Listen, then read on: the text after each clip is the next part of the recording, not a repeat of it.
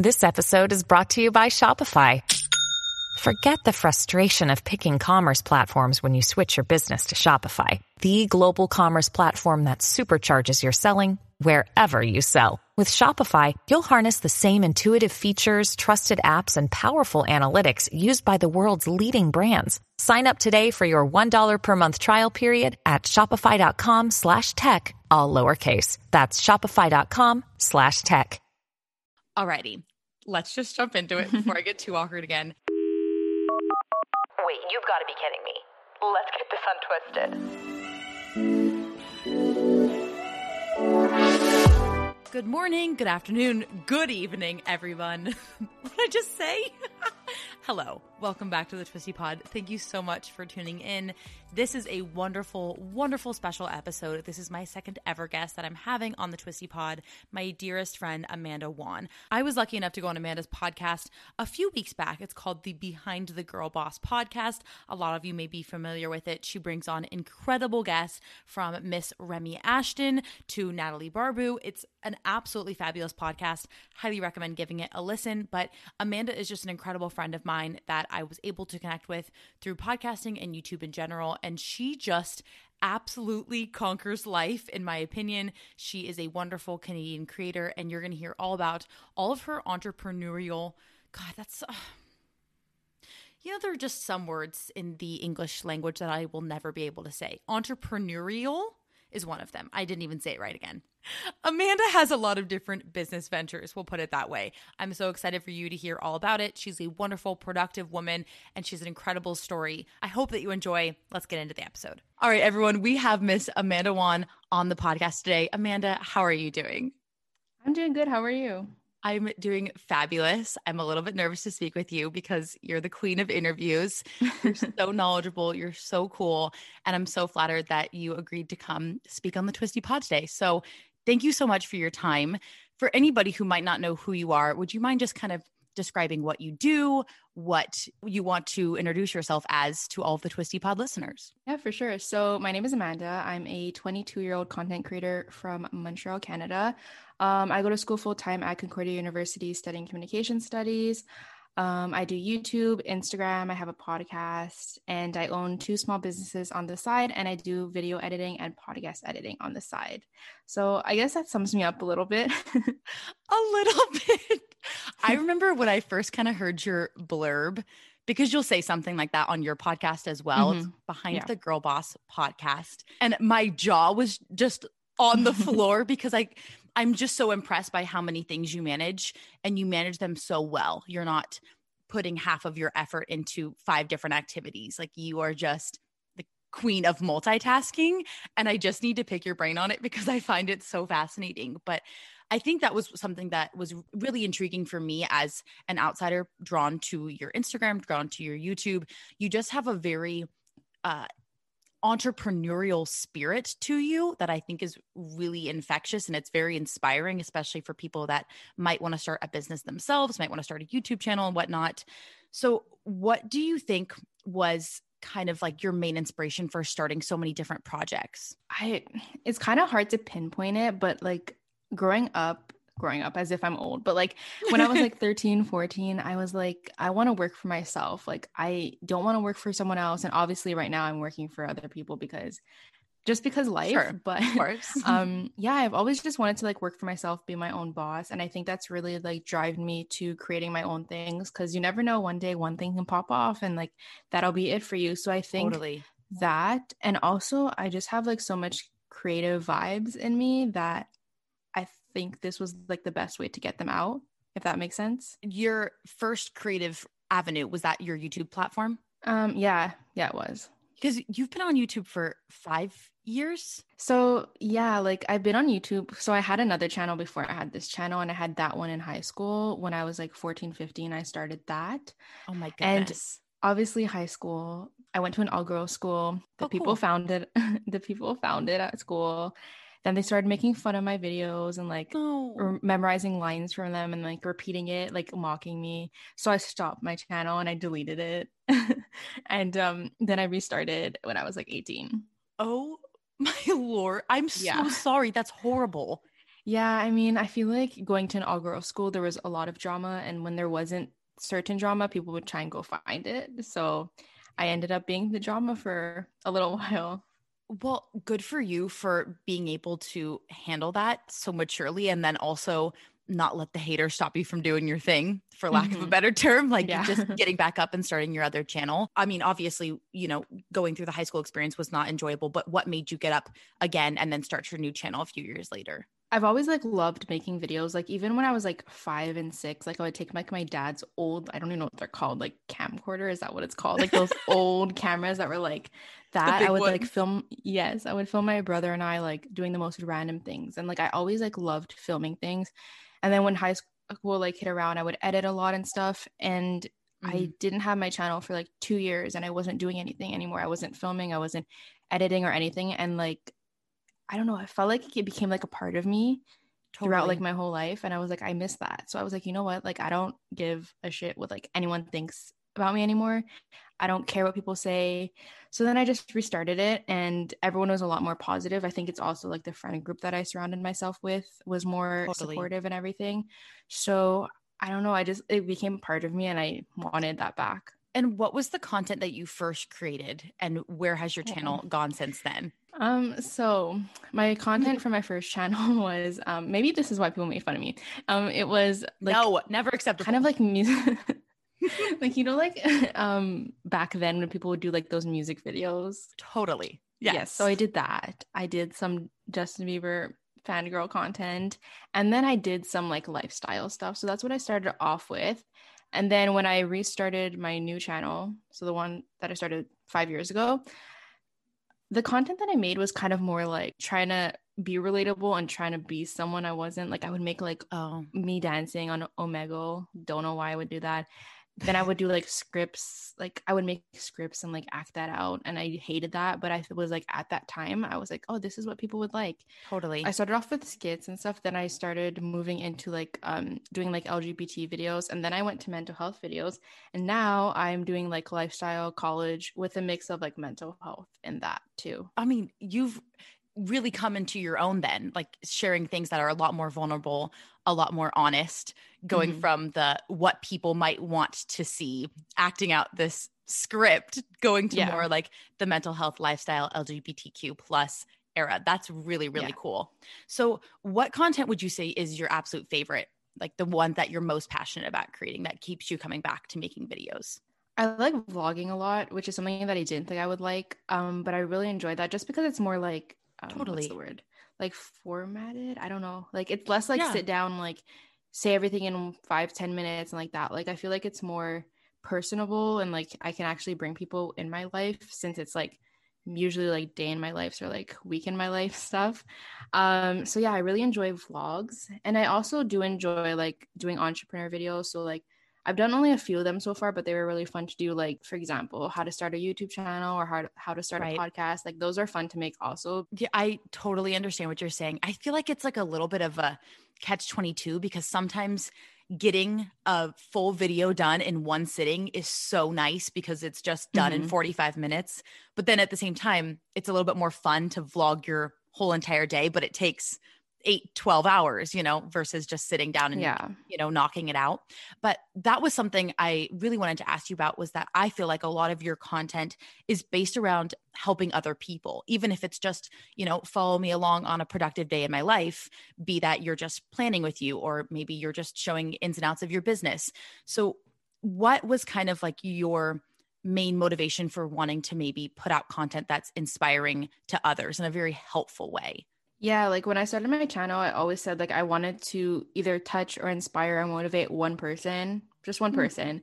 So I feel like that's where like that type of content comes from. I don't want to sound like a lot of people ask me this, but a lot of people do ask me like how to how to do this, like how to do this and how to do that. So I was like, if I have a video on my channel, if someone asks me that, I can literally just send them that, and it'll be like step by step for them, and it's so much easier. And it's still like technically me telling them my thoughts, and because when I was starting all my things, when I was starting my YouTube channel, my podcast, and everything, I tried to like go on YouTube and find things, and there wasn't that many videos on how to do these things. Now there is more, totally. but I think that I kind of created content that I wanted to find when I was starting out. I mean, that's the perfect way to do it too. And I love that your videos because you do do a lot of like you know come along with me on my productive day mm-hmm. or like a day of my life etc they're so well made and they're so aesthetically pleasing but not in a way that how do you phrase this like it doesn't make you feel bad about yourself because you're so relatable. You know, sometimes you'll see like these perfect bullet journals and it's the most beautiful yeah. thing in the world. And you're like, I'm never going to be that person. Mm-hmm. But you show people how to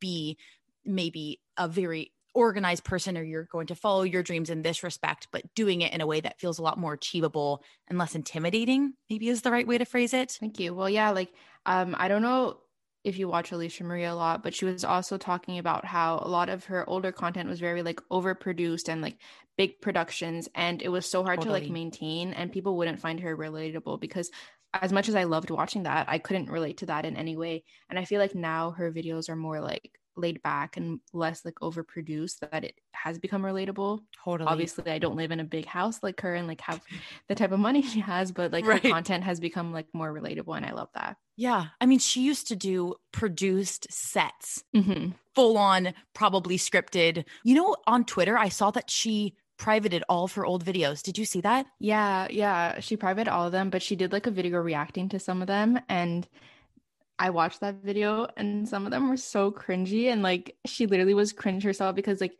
at 24 years old she was still making like back to school like high school videos and totally I feel like because like she put herself in that position it's like hard to kind of get mm-hmm. out of it. That's a very strong and like bold move as a creator too because if you even look at that like strictly from a financial perspective those videos have millions, millions and millions of views. So, sure, maybe they're not appealing to her current audience, but what if let's say a seventh grader, maybe her ideal yes. audience found it right now. They're probably going to like it and still watch it. So she's choosing to move forward with her career mm-hmm. in a way that reflects more of her personality rather than making her yeah. coin. I feel like that's pretty cool. Yeah. It makes you like appreciate it her more. Totally. Like you realize that she wants to make content she wants rather than making content that will make her more money. Absolutely. Okay, so I also wanted to ask you a few questions about your videos on your sexuality. You have I would mm-hmm. say like a full playlist of different videos talking about how to come out to your friends, how to come out to your family, tips for your viewers, sharing your own personal experience. And first and foremost, like just applauding you for producing that kind of content. And this is five years ago, three years ago or mm-hmm. so. And that's a very and bold thing to do at such a young age. So props to you for using your platform in such a fabulous way. I just am Thanks. so, of course, I just would love to hear like first like why you were called to share your story and then also just how you've been able to maybe connect with people or like how your advice has been impactful for your followers your subscribers? Yeah so i knew that i was like bi since i was like 12 13 um, but i never wanted to say it to anyone. I was just like really scared about like what my family would think what my friends would think and like everything and then one day I randomly just came out and then after I came out to my parents, I ran to my room and I cried. And then after. I was like, let me let me film a video so like everyone can know now. Um so literally the same day that I posted and like edited and filmed that video was the same day that I came out to everyone around me. You're kidding. Um, yeah. So I just like I was like if I'm going to do it to my parents and like my friends, I'm just going to do it for everyone.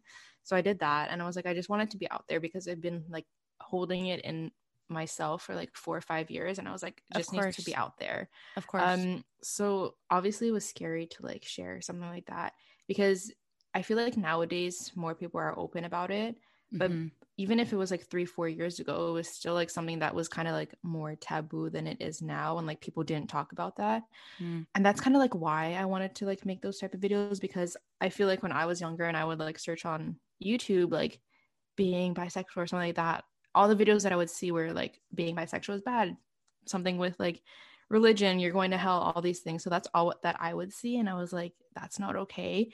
I wanted people that were like younger to be able to like go on YouTube and find those things and like have like a good perspective to it. Although YouTube has like demonetized all those videos and put like an age block on them. What? Um, yeah. So a lot of my LGBT videos are like 16 plus because people under 16 shouldn't see that content according to YouTube. So that's something. Um, That yeah, is crazy. Bullshit. Yeah, it's crazy. And I was like, it doesn't make sense to me because I- don't know how the younger people are watching it. I don't know if they lied about their age or stuff, but like a lot of the comments to answer the second part of the question, a lot of the comments under my videos are like people saying how they're like 12, 13 years old and like my videos have helped them like realize who they are and like Oh has God. helped them like come out to their friends or parents and like some of them like literally write like i'm coming out to my parents tonight and then like i answer them i'm like oh like let me know how it goes and they tell me how it goes. So it's so much fun to like Oh God, be able to see that. Yeah it's so much fun to be able to see that because i don't know who they are. I probably will never know who they are but like Right. the fact that they went on youtube and they found my video and that like helped them is really fun. But then again youtube like i don't know they have to fix something with that because a lot of the videos are like i don't even care about making money off the videos even though they're like they're my most like viewed videos whatever i don't care but the fact that like they put an age restriction on them is like it blows my mind How recently did that happen? That changed? um literally since every po- video i posted it would take like a week and then they would age restrict it and demonetize it so it's been happening for like years That is so bad on so many Mhm. levels. yes And you're right. I'm sure there's some kids that like use their parents' account or maybe go on incognito or something, but that that's so wrong. Sexuality is not a taboo subject. It's Yeah. something that people should be speaking about at all ages. But I mean to blatantly have like a guideline in their terms and conditions or something. Mhm. I, I mean, I kind of want to like fight that. Like, how can we go Yeah. against it? like there's like such a big like um like a lot of like the lgbt youtubers ones that like their channel is mainly on that and make like no money even though again like money's not the only thing but as someone who's tr- like if they have like a million subscribers and they're making like nothing even though their val- like their content is valuable and stuff just because youtube doesn't think that everyone should watch these things is crazy because like i feel like if you're old enough to know what it is and to search it up you're old enough to learn about it Exactly. And clearly, from your experience, it seems like it's been such an incredible resource for so many people. Mhm. Like you said, people that you might not ever meet in person, but you've been able to help maybe in some really small or really, really big way. And Mhm. at the end of the day, obviously, that seems like a very empowering thing. And the the bigger like silver lining, but of course, there's a lot of underlying problems to be tackling at the same time. I would love if you had like any sort of piece of advice just if anybody is listening to this now to share with somebody who might be struggling with their sexual identity or maybe they need a bit of encouragement to come out to their family their friends Yeah. No, um I would say to that like you know yourself best and don't let other people's like opinions try and like make you think that you're someone that you're not. Um and if you need like that extra encouragement, I would just say after I came out, I felt like so much more relieved and such like weight off my shoulders because now I wasn't lying to anyone and I wasn't lying to myself. But I do want to say that um, to only come out to your parents, though, if you do feel like it's a safe environment, because I know a lot of people don't have a safe environment at home. And I'm lucky that um, even though my parents weren't, um, they weren't as accepting at the beginning, but I think it's just because they didn't really know anything about it and they were kind of thrown off. But like my parents still accepted me and everything. But I know a lot of kids are like thrown out of their houses and stuff. So I would encourage everyone to come out, but only if they are like in a safe environment to do so. thank you so much for sharing that i mean i Yeah. know how helpful that can be also i just want to i don't know how we haven't mentioned this yet but you're from canada well you did say that you're from montreal but Mhm. i love everything canadian i wish i was in montreal with you do you speak french yourself yeah, I do. It's my second language. Yeah. Is that very common for people that live in Montreal? Yeah. Because like in elementary school, I would have like five English classes and then like two French classes. So like since like I was five, like we had been learning French. Yeah. Um, how do you think that being a Canadian YouTuber is not only super cool, but also like a very unique part of being a content creator in and of itself? Yeah, um, I think especially like for like college um YouTubers, there's like not many Canadians at all. Like if you literally search up like college YouTubers, you will find every single college in the states, and then after that will come like Concordia University and like McMaster. I don't even know what they are, but like all like the Canadian ones, like there's not a lot of us, which is Mm. cool. But yeah, like I don't know, being Canadian. It's cool because like there's not a lot of it on YouTube, but also it's kind of hard for people to find that if they're not going to search for that if you know of course.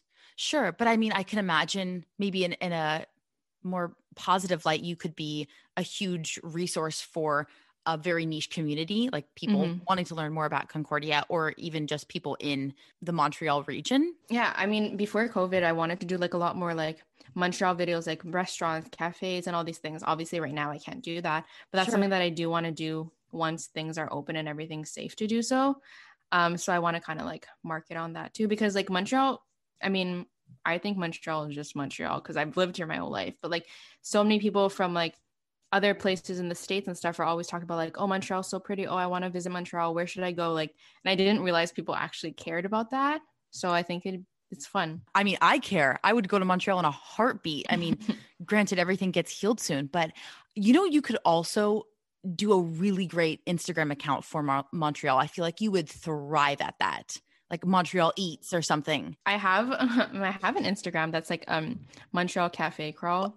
of course, Um you I started it yeah, I started it right before like a month before COVID. So obviously I don't have a lot of content on it. So I'm like it's on the back burner right now until things happen. But I go to cafes like all the time, whether it be for like just for fun or I do like a lot of like my school work and like YouTube stuff in cafes when I could.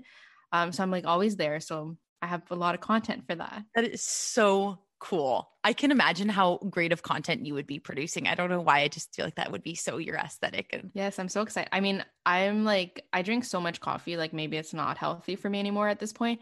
But um yeah, I love cafes and I feel like every cafe is like so different and like the aesthetic of it and the decor and everything is just like I love them.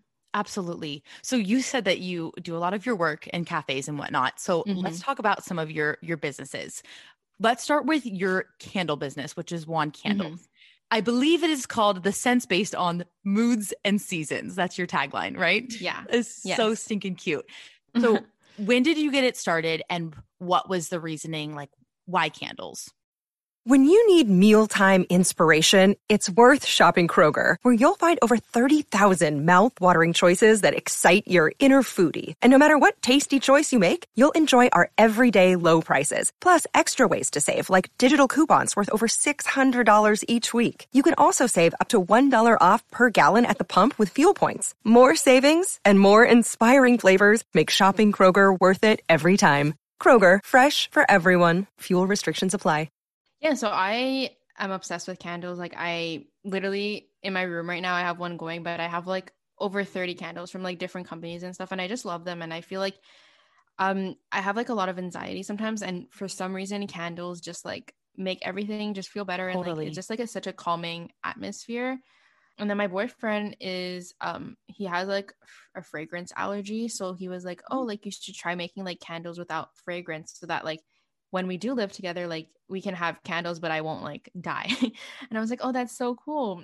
And then I started making candles and I was like, this is actually fun. And then I would post them on my stories and people were like, oh, when can I buy one? And I was like, buy one? and then I was like, I mean, I can make something out of this. So I Yeah. was like, let me do it. And um, yeah, it's been really fun.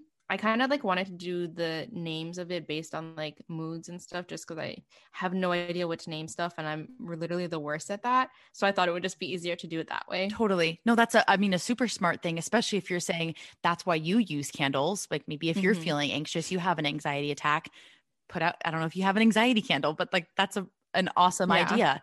And I love that your candles are pressed with flowers. They are so beautiful. And I don't know if you have any available in your Etsy shop, but highly recommend anybody just at least looking it up. What is your production process like for creating the candle into like shipping and off selling it, etc. Yes, so I did not think it was going to be this like long of a process. I thought it was going to be much easier, but um usually what it how it goes is before I launch, I make like about 30 of them and I put them up on the shop. So you take soy wax and then you put fragrance oil in it and you melt the soy wax first. And after you melt it, you have to make sure it reaches a certain temperature. I think it's 180 if I'm not mistaken. Then you put the fragrance oil in that and you mix it together. And then you pour it in the jars that you have. And then I usually let those sit overnight. Mm-hmm. And then the next day, sometimes they're obviously it's not like flat. I would use a heat gun and I make it straight that way. And then I would put the flowers or whatever things I want to put on top. And then I'd melt like it would like mesh together. And then once people buy it, I kind of package it differently each time. But now I bought like bubble wrap because they're it's candles it's like Sure. fragile and the mail people don't know how to handle it sometimes and they just throw it even when you write fragile on it Totally. so now i'm trying to do it with bubble wrap and stuff and then shipping is really expensive and that's something that i didn't um, really realize until i started my own businesses that shipping is literally disgustingly expensive like Yeah. for example in montreal if i'm shipping something from my house to somewhere that's like 30 minutes away it costs like $12 to $15 which is a lot it's crazy i could just drive there myself Right. Or internationally, is that crazy expensive too? internationally is about 17 to $20 Jesus. and like obviously i don't want people to pay that so i usually for shipping i cut it in half so then i'll take say if it's like $15 i'll take like 750 out of my own pocket and then make the other person pay 750 Oh my God, that's so nice. if, but if i go on a website and i see like oh shipping's $20 like i don't want to pay that even if my thing i'm buying is like $40 like i don't want to pay Right. $20 shipping so i feel like un- unless like you're a really big name Mhm. which i haven't gotten to yet maybe people would like consider paying $20 but for right now as a small business i don't want people to pay that much Right.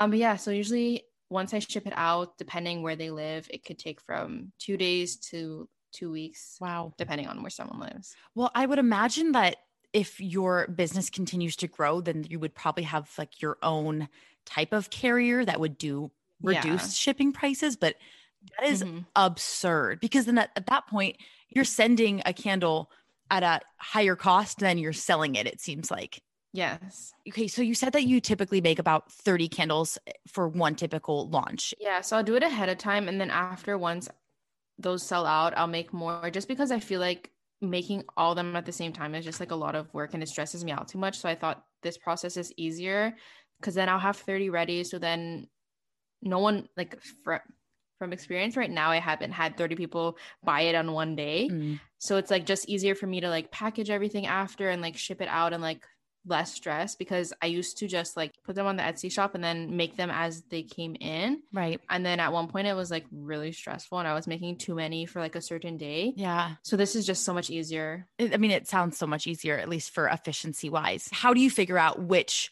scents to make in that big batch that you're going to be creating? So each launch I have different scents. At one point I will be like having the same scents over and over, but I feel like just like experimenting with like different ones has been fun. Totally. So so far I've had like 12 different scents that I've sold. And what are your current scents that will be in this next drop? I'm gonna have lavender, blue raspberry, and strawberry champagne. Amazing. Well, props to you for just kind of like making a business out of a random idea. I feel like you're, you seem like you're very good at that. And I try. seriously, the next one I want to talk to you about because you have so many cool things is Kooky Apparel, which is a clothing brand. You have a clothing brand. Yeah. Your Instagram for Kooky Apparel is so professional, like just the most premium content I've ever seen. And I genuinely mean that. So, for everybody who doesn't know, what is Kooky Apparel? When did you start it? Why did you start it? Yeah, so Kooky Apparel is a right now it's only shirts and beanies, if I'm not mistaken. I don't think I have anything else. Um, and it has five different like logos on it. And essentially I want to start it because this was in the time where like every YouTuber was making merch and I was not in the place to have merch. No one would buy that.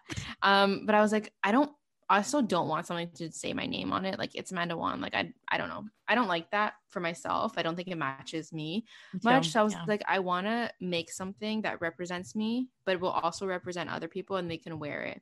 So that's where Kooky Apparel came along. I started it when I was 18. It lasted for a year.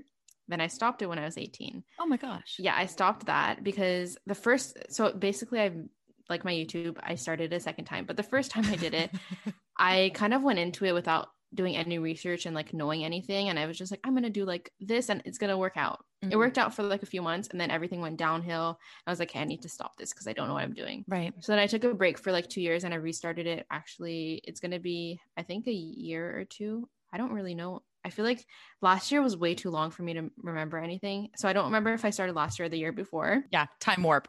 Yeah. Um, so maybe one or two years that I've had it now.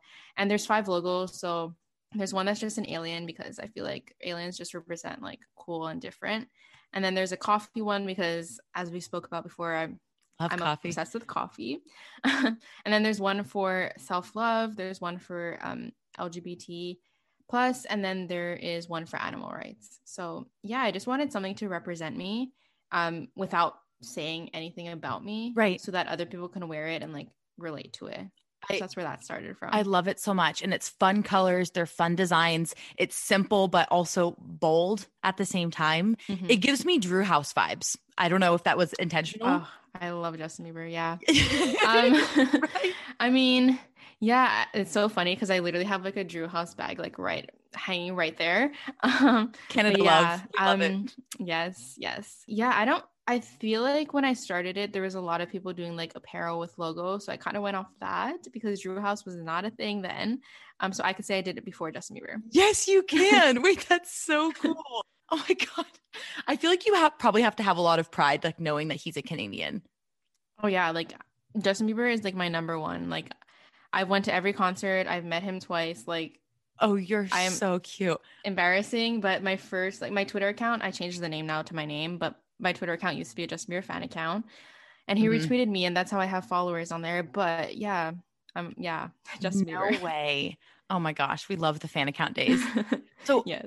on the business end of Kooky Apparel, what, was that something that you just kind of knew how to do, or how did you know to start a business, or where did you get your materials? Do you run it all by yourself? Like, I'd love to hear a little bit more of like the back end. Yeah, so the first time obviously I didn't do research. So the second time Oh. around I did a lot of research and I just like figured everything out before I started it again. Right. So Cookie is print on demand, which means that I don't have like inventory in my house. It's more so like someone buys it, then I send it to the warehouse and they print it and then they send it to me and I send it to the person. Sounds like a lot of steps, but it's really not that complicated. I just like I feel like having inventory really was like wasteful in a way because if I don't Sure. sell the stuff and especially because I wanted to be very inclusive and have more than just like small, medium, and large size. Agreed. Um, so I feel like just having all those in my house would be way too much, especially because there's five logos and everything. So print on demand was the easiest option. right. So yeah, I teamed up with a um, local Montreal printing warehouse company. So they print everything for me. Their name is I'm gonna speak in French. Their name is Ton Atelier. Um, that was so cool. so yeah, they're like um a Montreal company. So they do all like my printing or embroidering or whatever I want to do, and then they basically bring it to me, and then I'll package everything up and pay for expensive shipping again and ship it out to people. Wow. And this is something that's still very active at the moment. Like, I could go on and buy something right now. Yeah. Okay, well then I probably will. um, so, what was something that totally was surprising to you about the fashion industry that you just did not expect? Um, I think more so that it was hard to find different size clothing. So Oh. I just assumed that everyone had like extra large, extra extra large, like you know, like like I feel like a lot of it is not inclusive, which is really it really pisses me off a bit because Totally. I don't know, I feel like in 2021 or 2020 or even like anytime it should be very inclusive and I am finding like apparel to print on that was in every single size was kind of hard to find at first. I find I now I use Gildan um to print Yeah, on. They're Um, awesome. oh, I love your dog. she just woke up or something, came out here.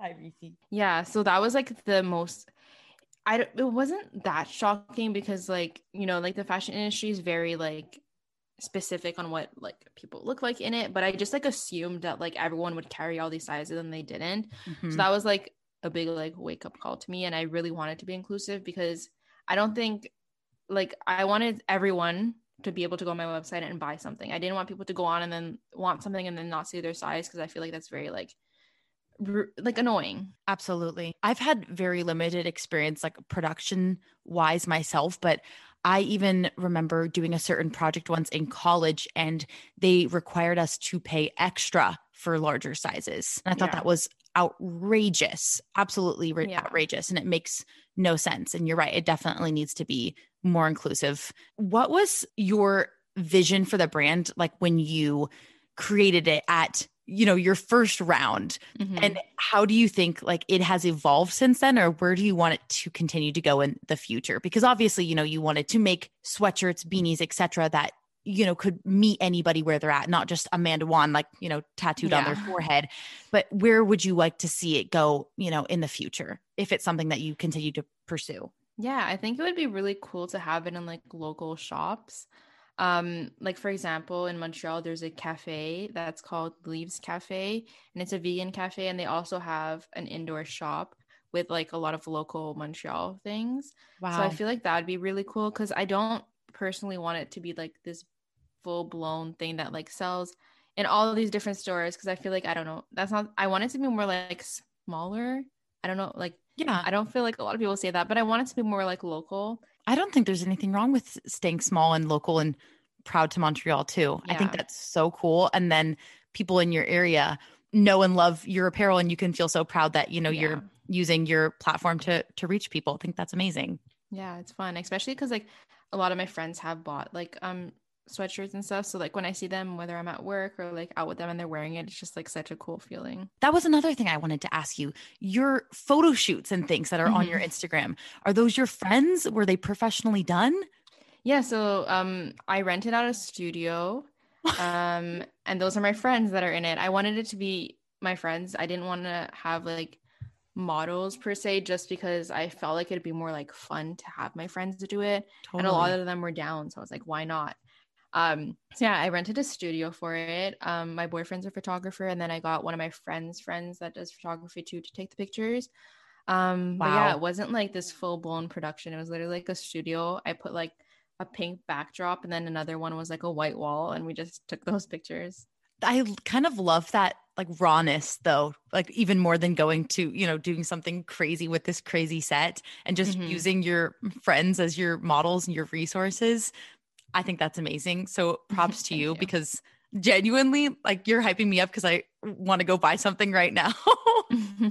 the last thing I wanted to ask you about, at least on your business end, was kind of your freelancing because I think that's Mhm. super cool. So you do freelance editing, and is that strictly for YouTubers? Is that uh, professional? What does that look like? So right now it's um I do editing for YouTube and for podcasts. Um I have two clients right now, so one for YouTube and one for podcasting. Um I don't know if I wanted to do like more professional just because with school and everything I feel like I wouldn't be able to like devote that much time for like professional editing. Right. Um so yeah, right now I do YouTube and podcasting just because I do it for myself, so I already know how to do it and it's just like fun for me. I personally like to edit more than I like to film. So- Really? yeah so it's it's fun and then you make money so. Exactly. What does your editing process look like for your client, at least on the YouTube end? yeah so for youtube for example one of my clients um she sends me her videos through google drive and then i will download them on my computer. I do a turnaround time of like two to three days. It used to be one day but That's a lot. no. Yeah. Um i was always like stressed and i would stay up till like 3 a.m doing it and i was like hey no. Um so now i do two to three day turnaround times and i edit everything on final cut pro and then i export it and then i put it back in the google drive and then she gets it that way she reviews it if there's anything she wants me to change i'll change it if not good to go I'm going to ask you about this in a second, but I just, Mhm. I'm so impressed by your time management skills. I cannot even emphasize that.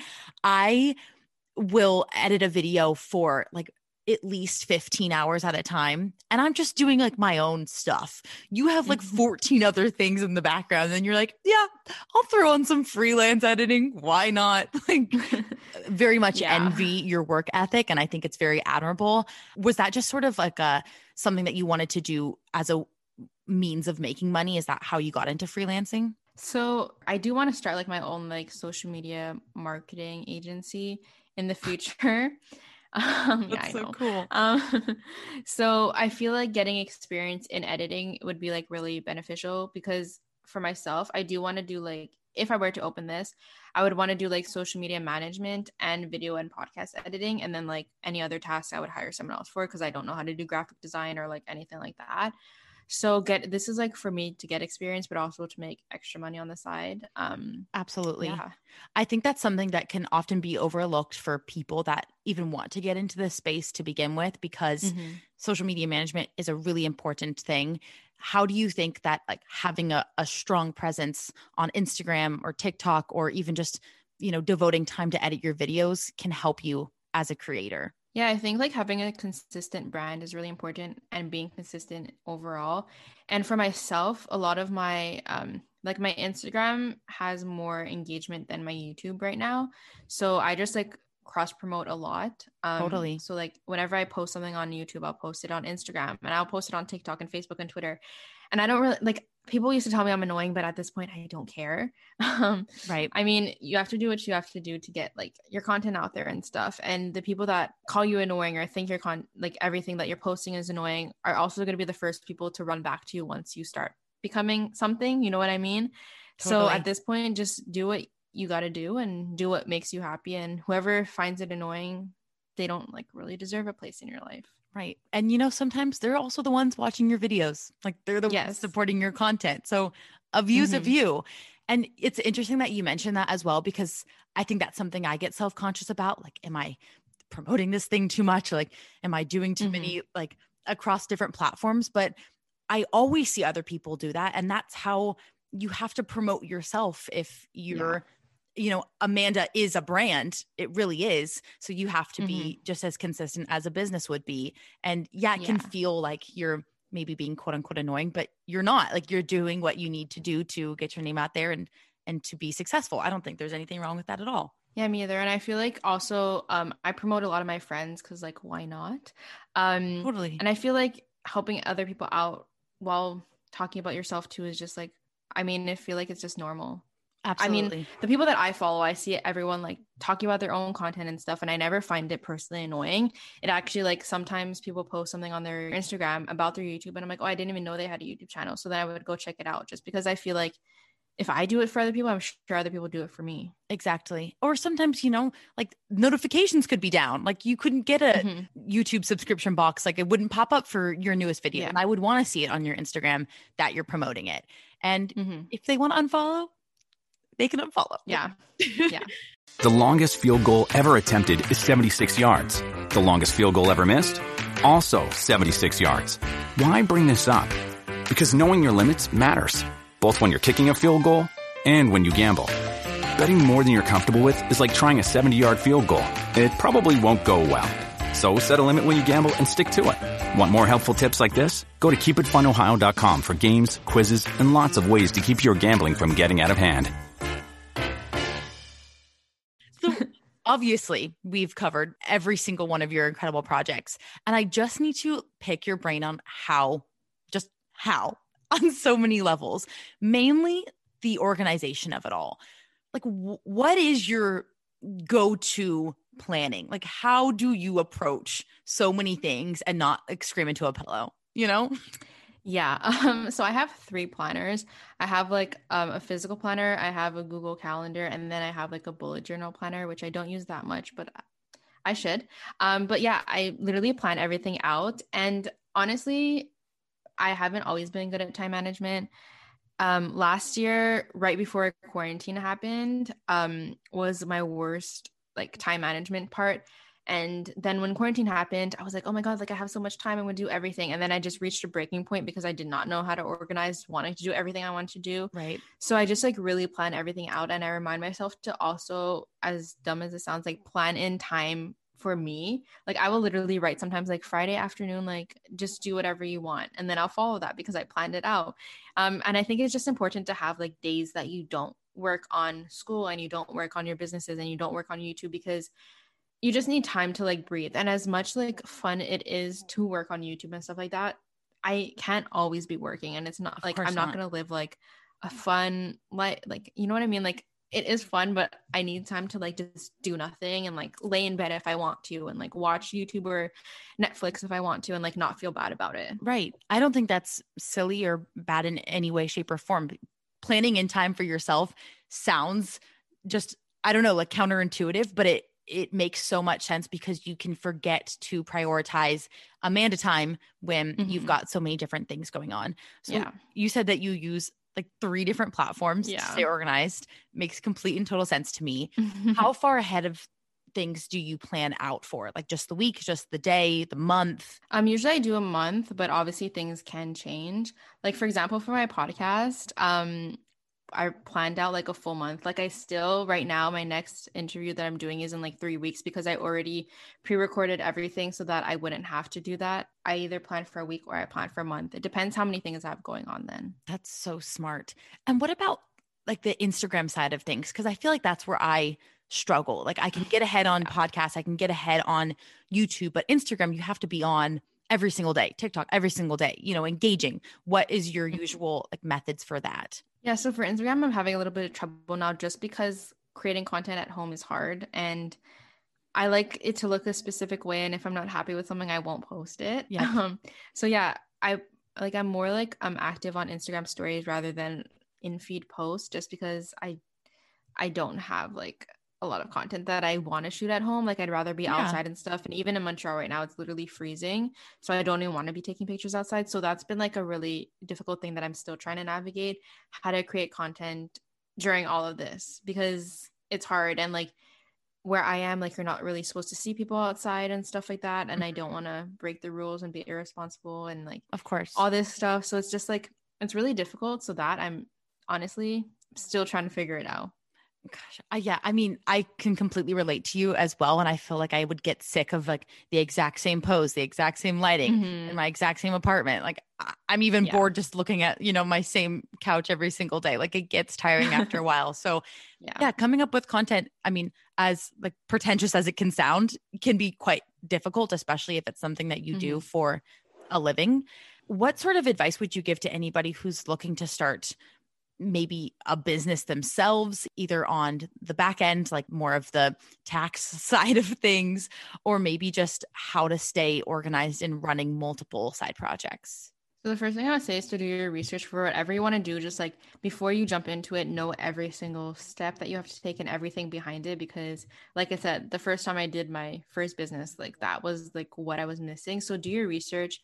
Also to keep everything on file. So like when you buy things, to keep the receipts. Because then when you do your taxes, you can do it. Um, what is it called? Like a business Expense, report. Yeah. yeah exactly so keep everything because i also did not do that at the beginning and trying to find my receipts after was not fun so i, have like um a google spreadsheet Mhm. um for like my freelance for youtube for my businesses all together so then i can see like how much money i've made how much um money i put into it as a business ex- expense so then it's just like easier to track that i started doing that last year because finding things at the end of the year when it's tax time is not Ugh. fun and sh- it's very stressful so i would say to like keep a track record of everything is super important Amen. I mean, it's tax season right now, like, you know, getting prepped for Yeah. it. Like, ugh, this is kind of yeah it's a lot But you're right. Being ahead of it or staying on track all year long, like even at the end of every month, like you just do your little Excel sheet for Mhm. 30 minutes will save you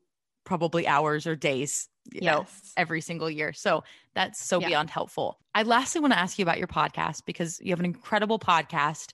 And that was how we first connected to begin with, which was Mhm. so cool. Your podcast is called Behind the Girl Boss. What is it all about? Yeah, so Behind the Girl Boss is a kind of like business lifestyle podcast. I like to talk to ma- like only women because I want it to be like women focused podcast. Yeah. Um so I talk to some content creators, I talk to business owners.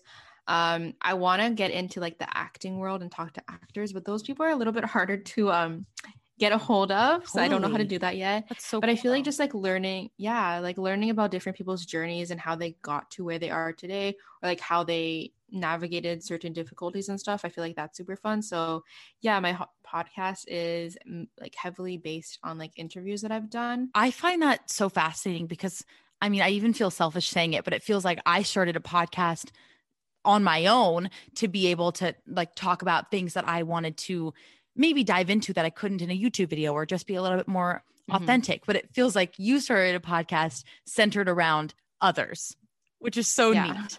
So, do you ever do episodes just on Amanda or is it always interview based?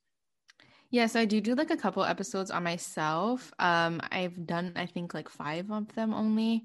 I do want to do more, but I feel like I just have more fun talking to other people, and I don't know because like when I was younger, I've always like said like I want to be like um an interviewer on like a red carpet one day, and I feel like this is like me living out that dream, but not on a red carpet. Yeah. um, so yeah, I, I enjoy like talking to other people more than talking about myself because I feel like on my YouTube I do a lot of that.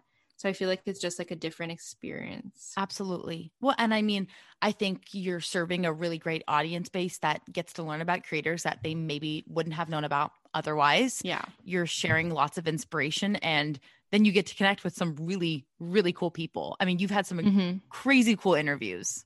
Yes. Yeah. I mean, some people I've had on the podcast, like I didn't even think I would ever have on the podcast. And I just like shot my shot and it worked. Right. Um, and it's just like cool to like speak to people that like you watch on a daily ba- not daily, like a weekly basis and like yeah. be able to really like get to know them more than what you just see on their YouTube. Who were some of your favorite guests that you've had so far? So I have a lot, but my top three right now, um, obviously you, but other than you, You don't top have to three, say that. I meant cool people. um, obviously Remi Ashten because I don't even know how I still like manifested and got that, but Remi Ashten was really cool because I've been watching her since like the beginning and I've seen her whole like evolution and stuff, and to be able to like sit down and talk to her and like she's like a really really big creator and she made me feel as if like i wasn't this like random small person that like she has no idea who like i am. Like she really made me feel like i was like there and she was there with me. Yeah. so she was really fun. Um i like to speaking to natalie barbu just because i've been following her also for a while and she's very smart like youtube and business wise so it was fun to pick her brain Totally. and then Taylor King, um, who is Alisha Marie's um, assistant or producer. I don't really know what her job title is. yeah. Um, but I actually connected with her on Instagram when she was at like 9K or something. And we built like a friendship th- through there. And now she's at like 100K. So it was really fun to like be able to see her evolution too. So yeah, that's been my favorite one so far. That's so cool. Even just across the board, like that's so incredible that you kind of just shoot shot your sh- shoot your shot. Shot my shot. You just Yeah. shot your shot. Exactly. You just went for it. And I think sometimes even the intimidation factor would stop people from even reaching out or sending a Mhm. tweet in your case and just manifesting uh, Yeah. recording with Remi. Yeah, I mean, obviously there's people that haven't answered me, um, which is totally normal. Like sometimes I shot a little too high probably, but there's also people that have answered me and I wish they didn't answer me. They were like there was this one person that answered me and they were like, "Yeah, like we can get back to you when you like are bigger." And like those type of people just turn me off. Like I'd rather like not he- like hear anything than like someone say it that way because then it just goes to show that yeah, that person only cares about the numbers and like rather than like the conversation because I thought with that person we would have had a really good conversation and we could have really related well and that's like what i got out of that so like even if like my podcast did blow up like i don't think i would want to message them again just because i don't know that like kind of response just turns me off in a way but yeah shoot your shot the worst thing people can say is no or not answer you Totally. and that's that I don't know why that just bothered me so much that people would respond like that. Also, Mhm. podcast downloads or listens are not public information. So, like, what are they Yeah. basing that off of your Instagram following? maybe That is so, it's such an inaccurate representation of your Mhm. podcast. And, uh, like you said, like, that shouldn't even be a concern. Yeah. Yeah. So now it just turned me off and like I don't even want to like I still watch this person's content, but like you know like when you sit there and you're like, you still said this to me, like you know what I mean? Yep. Yeah. And it gives you like a, a bad taste in your mouth for sure. Yeah. Because maybe Yeah. you, you know what their intentions are. Um, Mhm. speaking of Instagram, I think that you have a very, very good Instagram feed, especially for Behind the Girl Boss. And I mean, you even do really interactive things like having your guests take over the Instagram page, like I just Mhm. did this past week, which was such a fun and cool Yeah. thing to do. So out of my comfort zone, but it was so neat to see like people, you know, from um, that follow me and then that follow you, like getting to interact. I thought that was amazing. Yeah.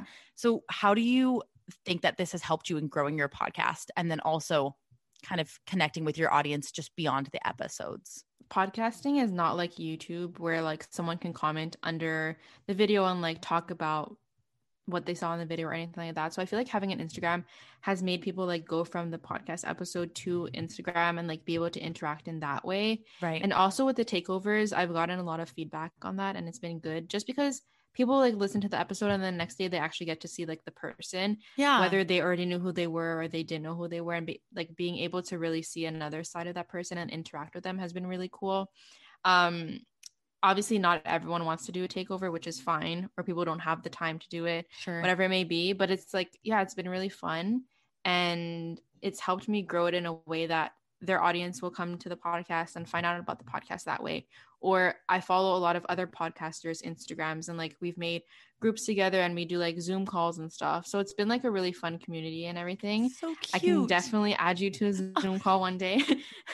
But yeah, fine. What is like a very um advantageous part of working with other podcast creators that you found? I think just like bouncing ideas off each other, or if we're facing like a difficulty or we don't understand how to navigate something, having like that community to go back to and like find out things because some of these people have told me things that I didn't even know about podcasts and like I've told people things that they didn't know. So I feel like just having like a community to go to when whether like you want to shout out ideas at each other or brainstorm things or like ask if they think this will be beneficial or anything it's been a good time. Absolutely. Do you have any advice for people maybe wanting to start a podcast themselves? Um, I would say to just do it, and you don't need a high tech microphone to start. I literally started recording on like my Mac um microphone on the computer on voice memos, and that's how I started out. No way. So you don't, yeah, you don't need anything that's high tech. Obviously, now I have like a better microphone, but that was after doing it for a while. right. Um, and also some people think like, oh, I shouldn't start one because like I'm not a influencer, I'm not like anyone. But I feel like everyone has like a different story to share and everyone's unique and I can learn from literally anyone, whether you're an influencer or not. Like that doesn't matter to me. So I feel like everyone has something to share and to like not shy away from that. No, I completely agree. And it's a very, I feel like, easy thing to maybe get into because it feels less intimidating than filming yourself, editing yourself, you know, sitting down and like editing a video, Mhm. you know, like you would on YouTube. Yeah. And some people don't even edit their podcast. They can not say the ums and the uh, Yeah. like I do. Yeah. But yeah, you can just sit down and and upload, which I think is really cool too. Just for the Mhm. um audience's curiosity, what microphone do you use now? Um right now I have a Blue Yeti microphone. Um, do you have any future dream guests for your podcast? Yeah, so the two ones that like I don't know when they'll come on or if I'll get them on or whatever, but my dream guests right now are Claudia Sulewski and Shay Mitchell. So cool. Yeah, Shay, Shay Mitchell, like, Is she Canadian? yeah, she's from Toronto, I think. Toronto or Vancouver. I'm pretty sure it's Toronto. Yeah. Um, yeah, yeah, she's Canadian. She's also really big, so I don't know. She's huge. She doesn't know I exist right now, but but she will. I would definitely, yeah. I would like I don't even know how that would go. Like I think I'd like I don't know how I would calm myself down, like calm my nerves before like recording that because wow, yeah. She's somebody that I think is really admirable too, because in a weird way, she like in some people's eyes took a step down from let's say Hollywood and Mhm. came into a creator space. And I feel like many of her colleagues, I think that's this is what she had said, kind of were confused. Like, why would you go Mhm. be a YouTuber? What in the heck are you doing? But Yeah. she has such cool content and she makes Yeah. such beautiful videos. And I mean, I think that she's probably doing better than if she would have stayed on television, in my opinion. Yeah, and I feel like because she posts almost weekly, for the people that follow her and her audience, they get to see more than just like a TV show that airs for like what three, four years and then it's gone. Like, Yeah. you know what I mean? And that's a character. You know, we're getting to know Shay now, which is so cool. Yeah. I yes. remember the cute like video that she posted when she was pregnant. She was like dancing around her house or something. Yes. I don't remember what song she was dancing to, but it was I, really I think, I'm pretty sure it's called like the Baby Mama song. Yes. that was Yes. so cute. And also Claudia, we didn't mention her, but she's mm-hmm. awesome. I think she's. Yeah. so admirable. And I've always looked up to her. And not that I still don't, but I realized she's my age, which makes me feel so unaccomplished. But I always thought she was like 28 because she's so mature. How old is she? She's like 23. I think she's about to be 25, which I'm Okay. 24, but yeah. Okay, I'm 22. But still, like when I look at people my age, sometimes I know I shouldn't compare myself to them, but sometimes I'm like, these people are like so far in life, and I feel like I'm not, but that's okay. Yeah. And, you know, I saw actually on the comments of Claudia's TikTok the other day, she posted like a funny, just like mocking voiceover sort of thing. Like, you know, she doesn't want to admit that she's turning 25 in a few weeks. Mhm. And some of the comments were saying, like, I don't want to live in a world where 25 is old, which is so true because I Yeah. will get like, just self-conscious of the same thing like i'm not that accomplished like i'm 24 blah blah blah like you know especially even living in a quarantine world right now it's hard to feel Yeah. that you can't live out all of these dreams but 25 that's so young like if, you know you think about the grand scheme of things but we live in a world where if you're not like 18 then you're old like you're a grandma like Yeah. you know on tiktok or Yeah. something but Yes. that's so not true and i it helped me realize like it's okay you know like there's nothing Mhm. wrong with just embracing your age and embracing your 20s so Yeah. maybe I a, love that. a piece of advice too Yes. Uh, i just wanted to lastly ask you about a really funny video that i watched on your channel Mhm. which was going to kylie jenner's 18th birthday party Yes. I I was so shocked when I saw the title, like the thumbnail, of course. And I, I mean, it wasn't clickbait by any means, but I was so confused. But Mhm. can you just like quickly sum up this story because I'm so Yeah. intrigued. So first of all, I'm very embarrassed to watch that video because it is one of the most embarrassing videos. But I'm like, it's also fun and funny. I thought it was and I know like half of the music got muted or something, but it's up there. Um, but yeah, so um in Montreal, the legal drinking age is 18. I was 17. I was like, I need to go to Kylie Jenner's birthday. Like she's having a birthday party in Montreal. Like, how can I not go? yeah, So I bought tickets even though I was 17. Um risky. and yeah and um we got there and they started scanning people's ids and i was like oh my god like i'm not gonna get in like they're gonna scan my id and right now i look young like imagine what i looked like when i was 17 i looked like i was like 14 um so i got to the guy he literally patted me down to like check if i had like any illegal stuff and I was like hey go. And i was like oh my god. So i got in they didn't he didn't scan it. no nothing nothing. So i was like oh my god this is so cool so basically beach club in montreal is like a beach and a club Wow. in one. Um it's a really cool concept but it's also really dangerous because people are drinking and there's a beach but that's another story. There's people that have like drowned in there and stuff but Oh my gosh. yeah scary. Um but yeah so then she ended up coming on a helicopter to the beach. Very extra. She came out um of the helicopter and then like, everyone was there waiting for her. There was like a vip section and then there was like a regular people section. I was in the regular people. Um and then she was just there and she was like walked into the crowd and then we sang her happy birthday and she had a big cake and then she took the cake and threw it in the crowd. And um to this day if you go to Keeping Up with the Kardashians, I don't know which episode it is, but I spotted myself in there somewhere. So I can say that I was, yeah, it was so embarrassing. So there was a film crew there too. yeah, they were filming her 18th birthday and like they showed the crowd, and I, like, my phone case was like this bright orange or pink. So I literally was able to spot myself right away. Um, so that was really, it was, it was interesting. I thought I wasn't going to get in, and then I ended up getting That in. is so cool. And I don't really know what I was expecting when I saw the video. yeah. But I mean, she really was just like at the club. Like anybody could have attended, I'm assuming, uh, of legal age or not, I guess. yeah. Yeah. But I mean, you just had to be at the club. You didn't have to like get any sort of permission. Like you just went in. exactly. That would never happen Yeah. in this, like it, with her platform now, I feel like. Oh no, no, no. Like it was crazy and I mean I think it was like a really good experience and it was fun and I was with my friends and it was a lot of adrenaline especially before go- getting in because I didn't know Of if I was going to course. get in. Um but yeah, it was really fun and like to say that I went to Kylie Jenner's 18th birthday party. That's like, so cool. And you were close to her. It wasn't like she was just, you know, oh, I heard she's there. Like she's getting out of her car. Like you're filming right as she's leaving her car and whatnot. It was so, Yes. so cute. I mean, I'm sincerely jealous. I think the Kardashians are like a really great, I don't know, like they're obviously kind of like a, uh, controversial family in some respects but i think that they've Mhm. done some incredible things like especially with social media and their followings I think it's pretty darn cool. But I love that she came to Canada. I love that you were able to go to her Montreal Beach Club party. That's so cool. yes. Um, Thank you so much again for coming to talk on the Twisty podcast. Like I have mentioned to you and to the listeners, I'm not a great interviewer. So thank you for your patience with me. no, it was really good. Is there anything else that you want to say right before we leave, or is there any things that you like to plug as well? All of your information I'll leave in the episode description. But anything that you want to say as your your final words to the listeners?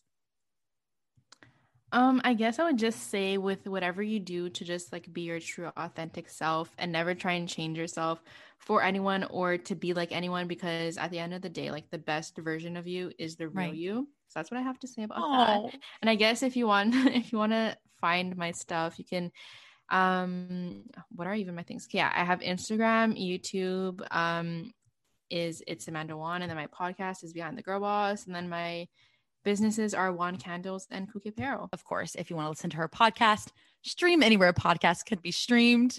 Thank you so much, Amanda. Thank you so much, everybody, for listening. Hope you have a great rest of your day, and we'll talk to you in the next one. Bye. Bye.